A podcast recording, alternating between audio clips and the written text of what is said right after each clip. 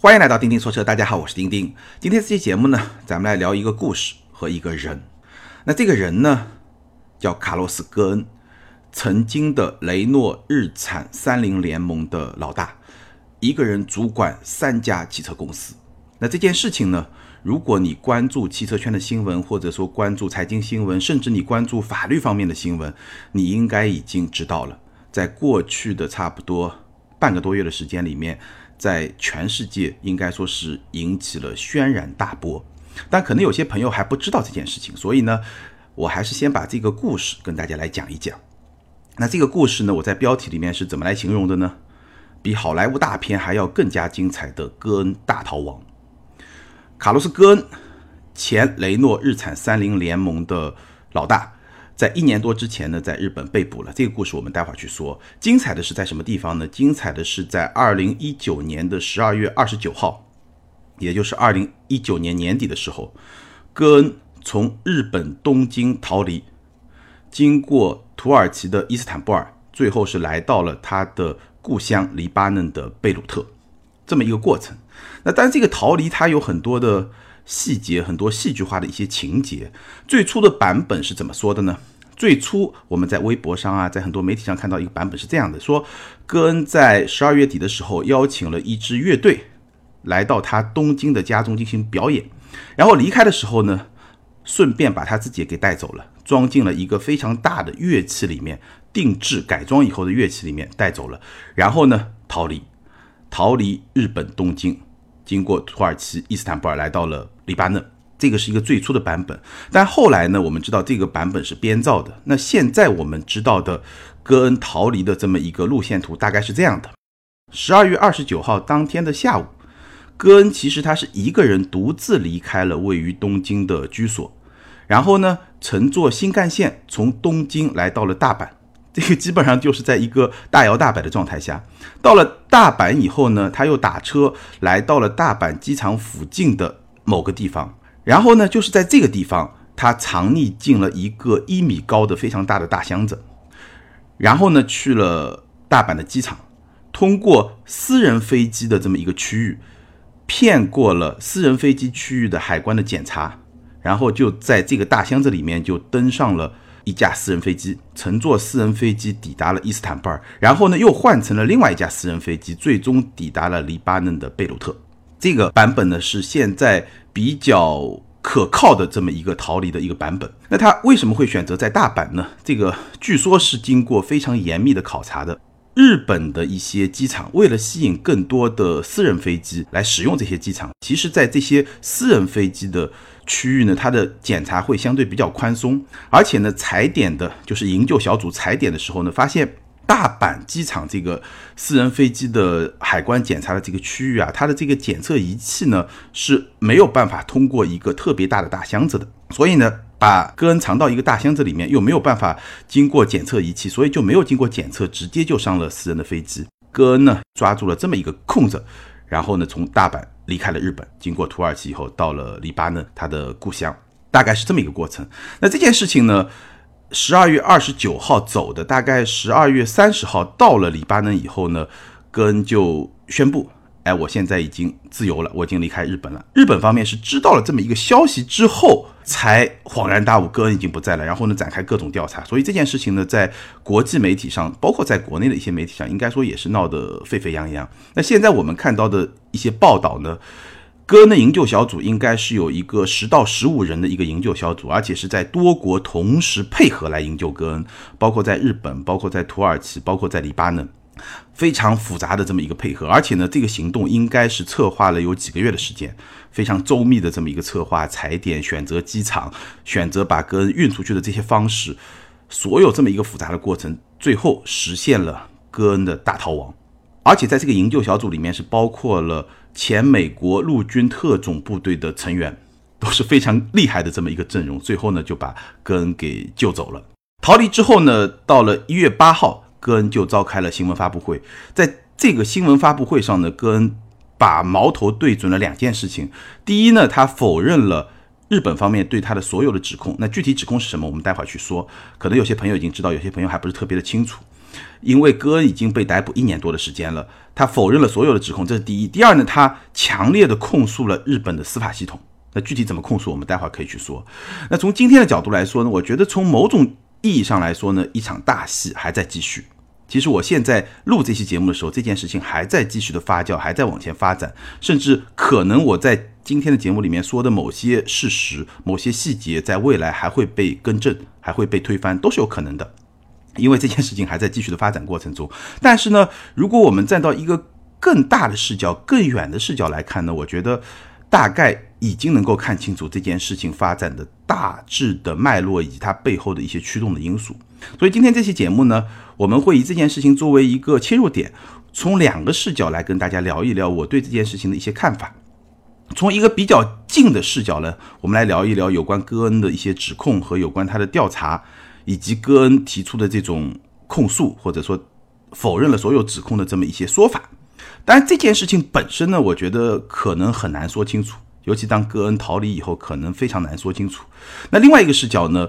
我们会从一个更远的视角，当然这个远的视角主要还是从汽车行业的视角，我们不会从法律的视角去聊那些问题。从一个更远的视角来聊一聊雷诺、日产、三菱联盟的过去、现在和未来。其实，在这么一个视角里面，我觉得是能够更好的去看到戈恩逃离，包括他被逮捕、被调查这件事情背后一个大的背景。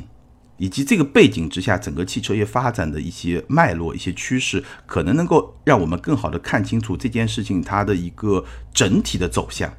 当然，现在这件事情本身的走向，可能已经在某种程度上脱离了这么一个整体的走向，它对整体走向的影响也未必会特别的大。那这个是我们从一个更远的视角来给大家做一个分析，脉络是相对清晰的。好，我们先来从一个比较近的视角跟大家比较详细的来聊一聊这件事情。那有关卡洛斯·戈恩的指控和调查起点是在二零一八年的十一月十九号，也就是在戈恩逃离之前的一年零一个月零十天。二零一八年十一月十九号，戈恩是从别的地方飞到东京，然后在东京机场被捕的，非常的突然，对戈恩来说是非常的突然。那指控他的罪名有哪一些呢？当时逮捕他的时候，指控他的罪名是瞒报收入。瞒报收入背后可能就有偷税漏税啊这些类似的问题吧，反正总的来说就瞒报收入。那在逮捕之后呢，又追加了一些罪名，比如说挪用公司的款项，在多地购置房产，诸如此类的。反正基本上就是两大类：第一就瞒报收入，第二呢就是把公司的某些财产，对吧？款项用作私人的用途，大概可以归结为这两大类。当然具体有很多别的事情，我们就不展开去说。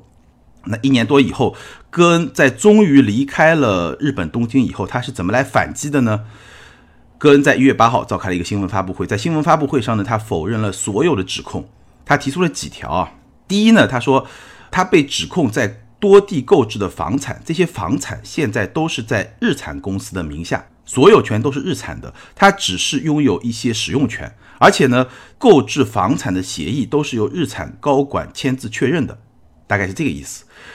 然后呢，他又指出，他在被捕时被指控的那些瞒报的收入，那部分收入还没有通过董事会的批准，就那部分收入只是一个计划，董事会还没有批准，更没有发放。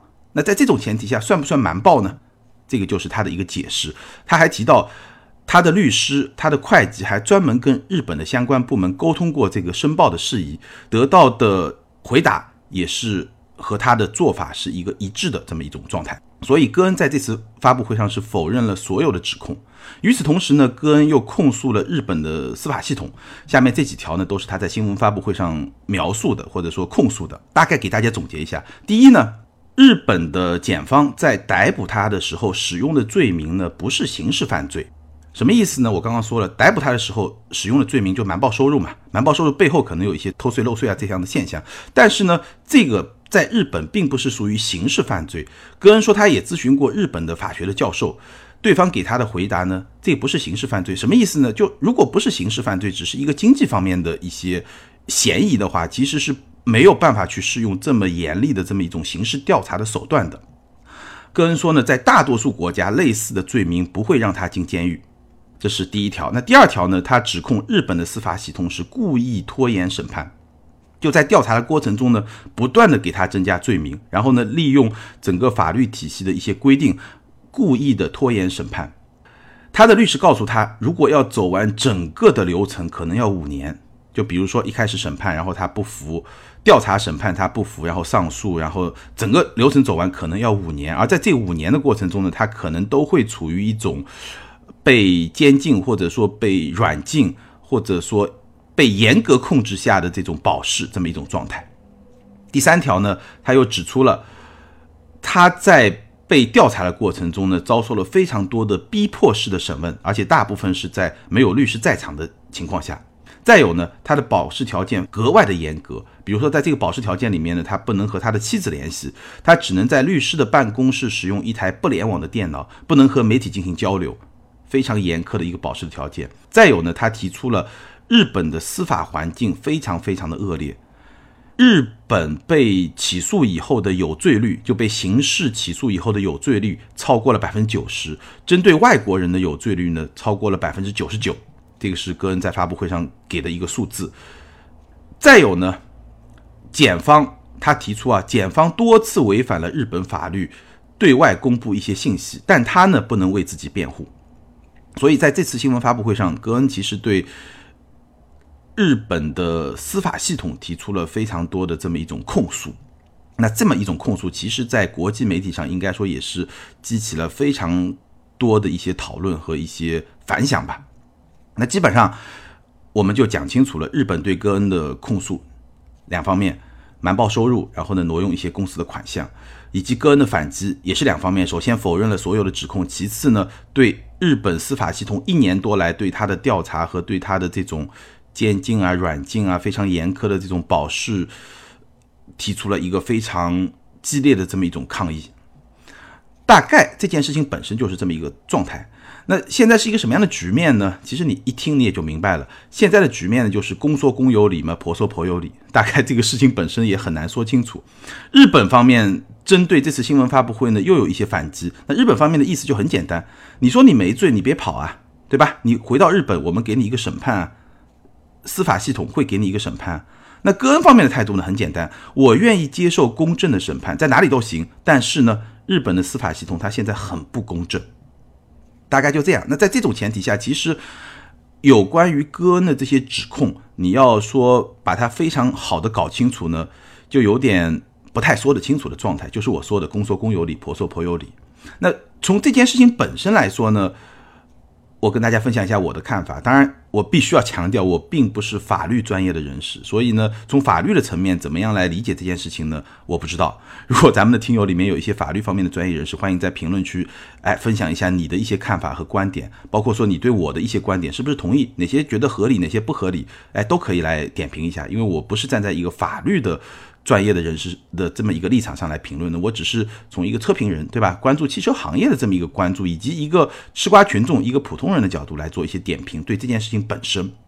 那我看下来，我的印象啊，首先我觉得我很难相信戈恩是绝对干净的，这个干净打引号，就是说戈恩的所有的这些行为，我很难相信他是无瑕疵的符合所有的规则，包括日产公司的这些规定啊，包括。各方面的法律法规啊，这些规则，这个我反正是很难相信。我觉得肯定是有瑕疵的，但是呢，是不是到有罪这么一个程度呢？可能是另外一码事情。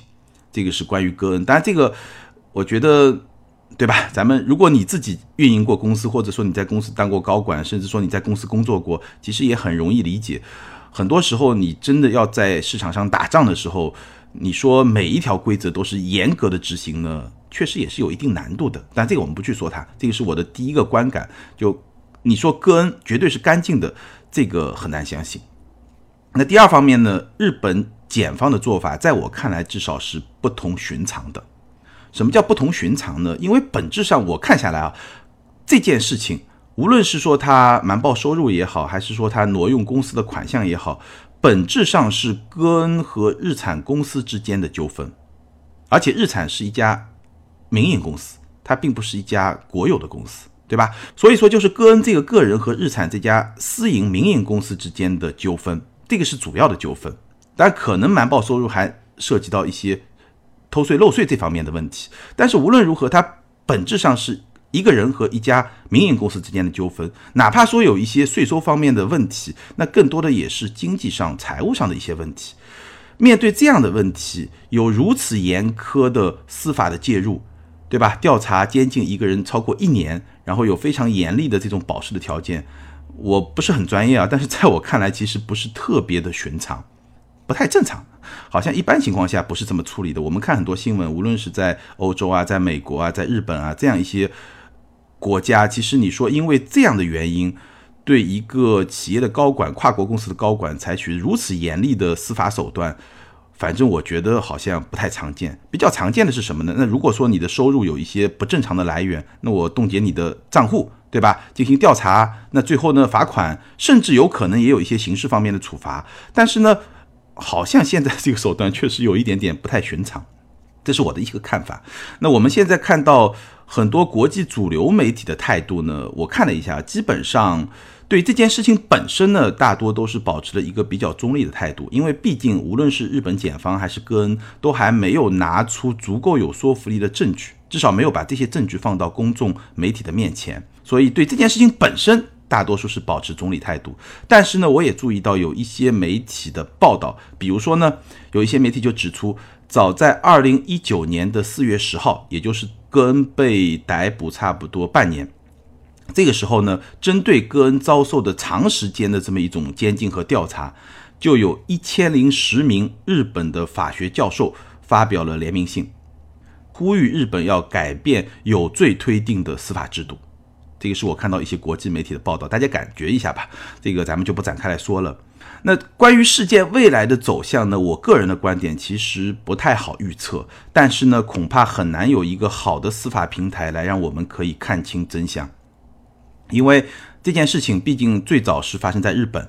对吧？那从法律管辖的这个层面来说呢，这件事情应该是由日本的司法系统来调查，来给出一个结论的。但是呢，戈恩又表示严重不信任日本的司法系统，而且从现在的这个局面来看呢，毕竟黎巴嫩和日本之间也没有引渡的协议，所以呢，戈恩被引渡到日本去受审的概率又非常非常的低。而且呢，即便他被引渡到日本去受审呢，经过这么一件事情以后，其实我觉得很多公众对于日本司法系统能够给他一个很。公正的判决呢，好像也心存疑虑。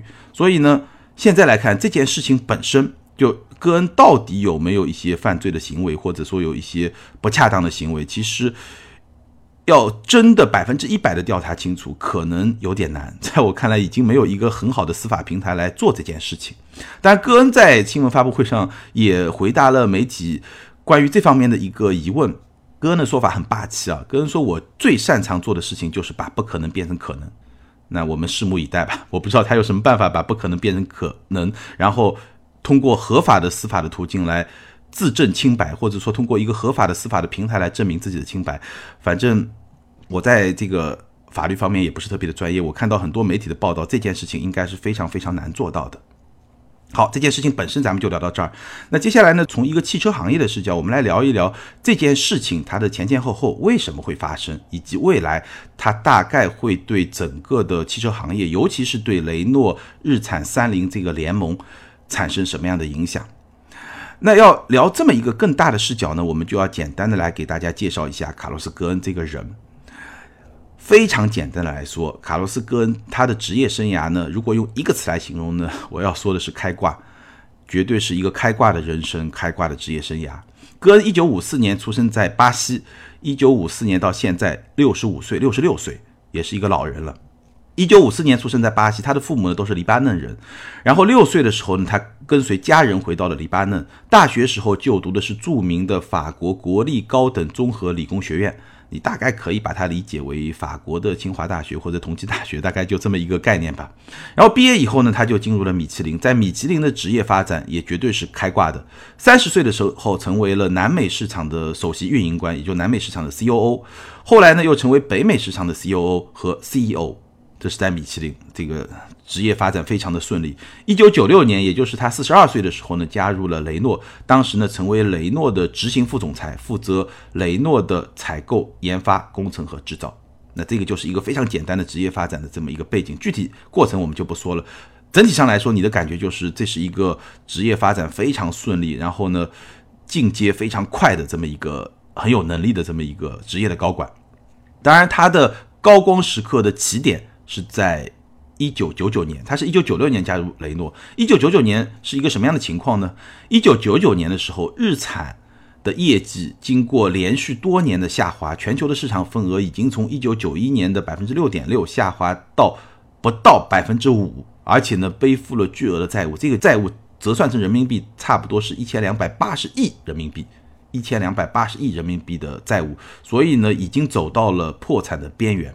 那当时呢，日产呢就在全球范围内来寻找帮助，跟戴姆勒聊过，戴姆勒不愿接这么一个烫手的山芋；跟福特聊过，福特也不敢去接这么一个烫手的山芋。最后呢，雷诺出手了。雷诺在一九九九年的时候呢，买入了日产百分之三十六点八的股权，当时就成立了雷诺日产联盟。那作为雷诺执行副总裁的卡洛斯·戈恩就担任了日产的首席运营官 （COO），然后呢，他就推出了日产的复兴计划。那日产的复兴计划呢，整体来说是分为两部分。第一部分呢，从经营的战略上来说呢，改变了日产之前的经营战略。日产之前的经营战略是什么？就盯紧丰田，丰田出什么车我就跟着你出什么车，就盯紧老大。这是日产之前的这么一个战略。卡洛斯·戈恩呢改变了这么一个战略，就是我不再以丰田作为我的一个对标对象，我不再盯紧丰田，我直接盯紧市场，以市场为导向，加快推出新产品。因为你要盯紧丰田的话，你永远比丰田慢半拍嘛，对吧？你得看到它有什么动作，然后你跟着有什么动作，那你一定是慢的。所以呢，卡洛斯·戈恩就改变了这么一个经营策略，改为直接以市场为导向，加快推出新产品。这个就在速度、在节奏上有了一个非常快的一个换挡。这是他做的第一件事情。那第二件事情呢，更加为很多管理学的教材津津乐道，就是严控成本。卡洛斯·戈恩被称为成本杀手。他做了一些什么事情呢？他关闭了五家日本的工厂，取消了两万一千个岗位，出售了日产旗下所有的几乎所有的非核心资产，然后把供应商的数量呢也缩减了一半以上。这些事情其实在日本是非常难做的。因为我们知道日本使用的是终身雇佣制，对吧？你要裁员两万一千，哇，那得遇到多大的阻力啊！你要把供应商缩减一半以上，大部分可能都是跟你非常长时间的合作伙伴，要关闭五家工厂，要出售大量的非核心的资产，这样一些事情，其实在日本的企业界，在日本的企业的这种文化里面是非常难做到的。那卡洛斯·戈恩能够做到天时地利人和，首先是整个环境逼得他不得不做，第二呢？他是从法国来的，他是一个外来者。其实他跟那些整个的体系没有太多的关联，他跟供应商也没有太多的这种情感上啊各方面的这种联系。所以呢，快刀斩乱麻，而且在这么一个严苛的局面之下，确实也有很强的紧迫性。在这么一个天时地利人和之下，卡洛斯·戈恩严控成本的策略还是取得了成果。那通过这两方面，第一个改变经营战略，第二个呢严控成本。通过这两种手段，日产复兴计划取得了非常好的成绩。二零零零年，日产扭亏为盈，可以说是一夜翻盘。给大家感受一下，一九九九年的时候，日产的亏损超过了四百亿人民币；二零零零年的时候，盈利超过了两百亿人民币。一年之间，日产扭亏为盈，所以戈恩也是一夜封神啊！真的可以说，在一夜之间就成了一个经营之神。在日本的地位也非常高。那两年，很多国际的媒体都把戈恩评选为是商业上的一个非常杰出的领袖，甚至日本天皇还给他颁了一个勋章。所以，戈恩在整个全球的商界，包括日本的企业界，可以说是一个大神级的这么一个存在。这是在二零零零年的时候。那二零零一年的戈恩就正式成为了日产的 CEO。这个是戈恩在日产成名的关键一战。那后面的历史我们就简单的略过了。到了二零一六年的时候呢，三菱也加入了联盟，就成为了雷诺日产三菱联盟。那戈恩成为三家公司的老大，可以说在整个的汽车圈也是一个大神级的人物。但是呢。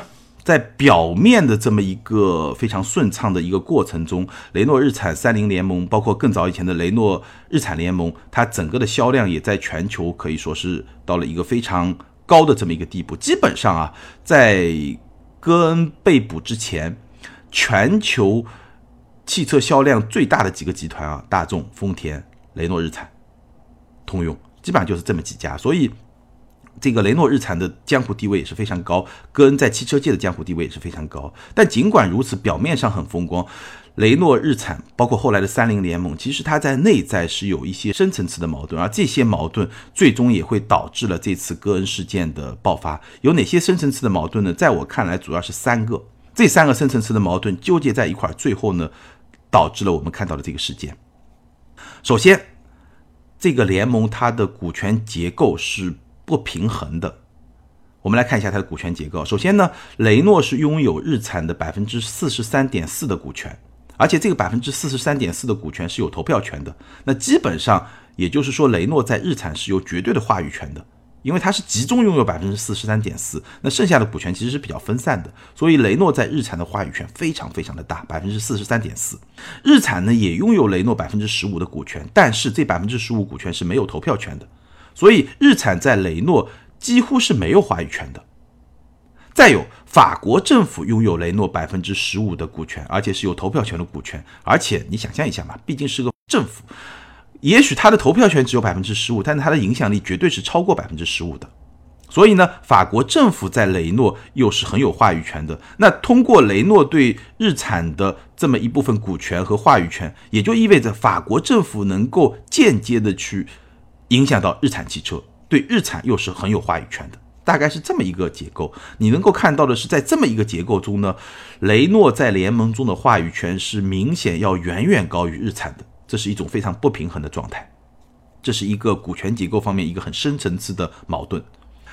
与此相关的另外一个事实是什么呢？就是近年以来，日产的业绩表现是要明显好于雷诺的。比如说，二零一八年日产全球的销量是五百八十万辆，而雷诺是三百八十万辆，日产要多出整整两百万辆，五百八十万、三百八十万，多出一半还要多一点，所以。这么一个业绩的表现，再结合到刚才说的这么一个股权的这么一个结构，你就能够感受到，哎，好像是里面的这种矛盾、这种味道，你就应该能够感受出来了。然后你再想象一下，法国人是一个民族自尊感很强的民族，对吧？日本人也是一个民族自尊感很强的民族啊。那当年说自己走投无路的时候，法国人来拯救我，对吧？把戈恩当做英雄。但后来自己发展越来越好的时候，这么一种股权的结构，这么一种话语权的不均等，你想象一下，在日本人的心中会埋下一个什么样的根呢？大家可以想象一下，这是第二个原因，或者说第二个矛盾的点。好，那第三个可能是一个更有导火索的这么一个矛盾点是什么呢？法国政府，尤其是在马克龙上台以后呢？非常积极的去推动雷诺和日产的完全的合并，就是不再是一个联盟，而是要完全的合并。那显然完全合并以后，日产就得听雷诺的嘛。简单来说，表面上你可以说合并，甚至可以说就吞并嘛，也可以这么来说，因为股权结构就是一个完全不对等的状态。那法国政府的这种推动呢，又遭到了日方的强烈的抵制，而且这个抵制不仅是来自日产，日本政府也是介入到其中。大家可以来。感受一下这么一个局面啊！我打个比方，就相当于你跟一个朋友合伙做生意，对吧？很多年前那个时候呢，你比较落魄，这个生意做的不太好，那这个朋友呢，慷慨解囊救助了你，可能是给了你一大笔钱，然后呢又把你的生意打包进他的生意一块做，大家都做得很好，哎，那这么多年相安无事。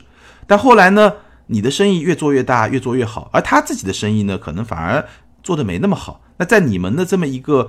大的合作关系或者联盟关系里面呢，你的贡献呢要远远的大于他。但是呢，因为当年是他资助了你，所以在整个的联盟里面呢，他的话语权又远远比你高。哎，这个就你心中难免就会有点不平衡，对吧？你的利润大部分都要交给他，钱都他来赚，而且呢，他还要对你指手画脚，甚至他还想吞并你。那你觉得你受得了吗？整个的故事大概就是这么一个故事。日本人其实是很难接受法国人。对于雷诺日产未来的这么一种想法，那么在这么一个背景下呢，戈恩事件就爆发了。好，你了解了这样的背景以后，你再来看戈恩事件，从一年多之前他被逮捕、被调查，然后一年多的时间之内有各种反复新的罪名被追加上去，直到他去年年底的逃亡，今年年初新闻发布会的这么一种控诉，你是不是觉得，哎，好像能够看到一个？更加完整的画面，对这件事情呢，也大概能够知道它的脉络。那未来会怎么发展呢？我们先来聊一聊联盟的未来。戈恩被逮捕之后呢，二零一九年整个联盟的业绩可以说是大幅的下滑。一到十一月，日产的全球销量是四百七十二万辆，下滑了百分之八。整个日产在全球只有中国市场保持了一个比较稳定的状态，别的市场下滑都非常的明显。再来说雷诺，第三季度雷诺全球销量是八十五万辆，下滑了百分之四点四。整个的下滑幅度相比日产没有那么的大，但是呢，也不是一个特别好的状态。整个的联盟，我的看法，我觉得前景不容乐观，有几个问题啊。第一个问题呢，股权结构和利益分配不平衡，这个问题始终还是存在。就像我刚才说的，现在的情况是日产的贡献更大，但是呢，它的收益又更小。然后呢，再加上法国人和日本人之间的这种博弈，这种不平衡，尤其是戈恩事件发生以后，那这种关系就更加的微妙。所以，这种股权结构和利益分配的不平衡，这个底层如果改变不了的话，整个联盟的前景就不会特别的乐观。再加上呢，文化差异也很大。在当今全球化退潮的这么一种背景下，无论是法国政府还是日本政府，又有很多想法，基于各自利益的很多想法，所以整个联盟的前景真的不太乐观。我觉得在这种时候，其实这个联盟特别需要像戈恩这样的强人来粘合。但是呢，戈恩当年为什么能够有这么高的地位，是因为他在一九九九年，在二零零零年拯救了日产。有那么大的功劳，他才有那么强势的这么一种粘合剂的这么一个作用。虽然我们也看到一些报道，日产内部也指责戈恩非常的独裁，非常的霸道，对吧？一言堂，或者说怎么怎么样，我相信或多或少都有吧，对吧？你从一个公司的拯救者，慢慢的成为整个联盟的老大，然后手上握有的权力确实非常的大。你说有一些独裁，这个也很能够理解。但是呢，在现在的这么一个现实下，这么一个跨国的。跨文化的大的汽车联盟，它如果没有这么一个强人来领导的话，确实很难粘合到一起。尤其是发生了戈恩这件事情以后，但是呢，难度在于什么地方呢？难度在于没有人再有戈恩这么一个机缘，来创造这么大的一个功绩，从而建立一个非常高的威信，可以去领导这么大的一个联盟。所以从我的观点来看，戈恩事件之后，包括说二零一九年，我们也能看到整个联盟的业绩在下滑。我个人对雷诺、日产、三菱联盟的未来不是特别的乐观。最后，我们再来说一下这件事情的结局，或者说可能的结局。那从今天的角度来看呢，首先戈恩事件还会继续的演变下去。就这件事情本身来说，它当然会极大的影响戈恩的命运。六十五岁的老人未来会怎么样？这件事情影响会非常大。而且呢，它也会去影响到日本的声誉，无论是日本司法系统的声誉，还是说日本安保能力啊各方面的这种声誉，都会受到影响。但是呢，其实我觉得反而可能这件事情对雷诺、日产、三菱联盟从汽车产业的角度来说，对联盟的未来的影响不会很大。因为如果不出现下一个戈恩，而且出现的可能性极低极低，我觉得联盟实质性分裂的可能性其实非常非常的大。这个也是我前面一期节目聊过的。从汽车行业过去二三十年的历史来看，汽车行业内部的这种联盟成功的可能性是比较低的，因为汽车行业太复杂。对于每一个国家来说，尤其对于汽车大国来说，它都是一个支柱性的产业，都是一个非常重要的产业。内部就会涉及到很多的利益啊，包括说法律层面啊、工会啊各方面的这种分歧就会比较大。所以，跨国的汽车联盟要能发展的很好，确实是一件特别特别难的事情。好，关于卡洛斯·戈恩这次比好莱坞大片还精彩的大逃亡，包括他背后的整件事情的发展脉络，以及整件事情发展。背后的一个大的背景，今天咱们就聊到这儿。关于这件事情，你有什么样的看法？你会更站在戈恩的这一方呢，还是会更站在日本这一方呢？欢迎在评论区留言，和更多的听友和钉钉来进行分享和讨论。还是那句老话，留言和评论永远都是对钉钉最大的支持。好，我们来看上期节目的听友留言。上一期节目咱们聊了 Model 3在上海的交车仪式和美国汽车市场2019年的销量这两个小问题。ID 是幺五九九八四八 MPCL，这位听友他说，美国市场一直和中国市场是有区别的，国外香的车子在国内香不起来的很多。特斯拉的发展也算是厚积薄发。说到苹果，那苹果国产后有卖得更便宜吗？特斯拉是有一手好牌，新营销模式、新能源、时髦感、科技感，但是在中国市场怎么打，还是得看这个品牌之后的作为。说句个人立场的话，国产品牌或许是该为骗补贴这种行为买单，但是一家国外品牌在中国独大，这并不是一个好的发展方向。汽油车已经落后那么多年了，电动车不说超越别人，还是希望能拿得出手，和别人平起平坐。这位听友说了很多层的意思，首先说价格，特斯拉国产以后更加便宜，这已经不是会不会的问题，而是已经发生的问题，并且我的判断非常的确定。未来一定会更加的便宜，咱们可以拭目以待。那再说特斯拉在中国的发展的态势，至少从今天来看，还是会比较顺利。你看一看最近这段时间，整个特斯拉店里面的那种状态，你就知道 Model 3这款车在中国想不热卖都是有点难的。关键看有多热，这个是我们可以去观察的一个点。当然你说了，我非常同意，中国的一些电动车品牌，部分电动车品牌。新能源车品牌确实应该为过去几年骗补贴的这种行为买单，而且不是应该的问题，他们已经在买单了，在二零一九年。所以，我们看到二零一九年，无论是新能源车企还是传统车企，洗牌分化非常非常的明显。那至于说中国市场会不会特斯拉一家独大呢？我并不这么认为。其实还有很多听友提到了，希望中国的华为啊、vivo 啊、小米能够出现。那我可以说的是，中国的华为、vivo、小米已经出现了，而且今天就在市场上。只不过呢，在今天这个时间点上，我们还没有办法去认出来，哎，谁是华为？哎，谁是 vivo？哎，谁是小米？可能还要再过。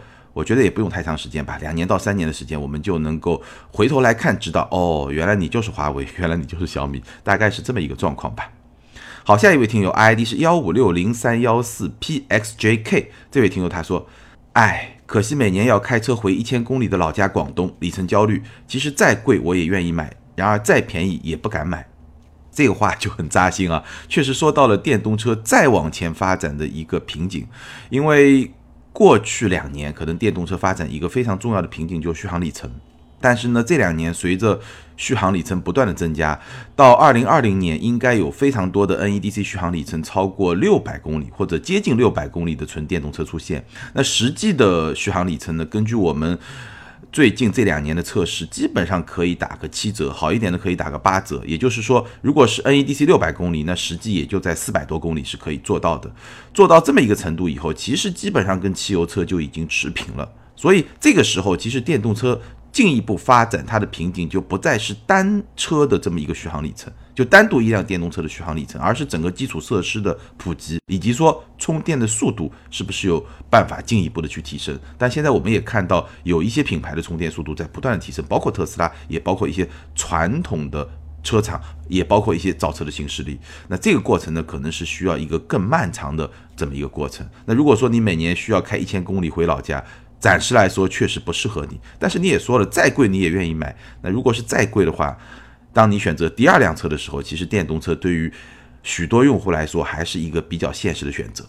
好，感谢所有听友的留言，欢迎这两位听友把你们的联系方式通过个人微信号全拼的钉钉小马甲留给我，你们将获得的是由途虎养车网赞助的 Wilson 微送超强镀金系列汽车漆面镀金，价值一千两百九十九元。这是一款日本原装进口的漆面镀金，镀金以后呢，可以在漆面形成六 H 硬度的镀金层，有效保护车漆不受腐蚀，也能预防褪色、抵抗划痕，保持的时效在一年左右。而且呢，可以在全国的途虎线下店免费施工。具体的领奖方式呢，可以参考咱们每一期节目的节目简介。好，更多精彩内容，欢迎关注我们的微信订阅号“钉钉说车”，在那里你可以看到我们的视频节目，当然你也可以在。B 站啊、微博啊上面看到我们的视频节目，你也可以通过新浪微博钉钉说车钉钉来跟我进行交流和互动。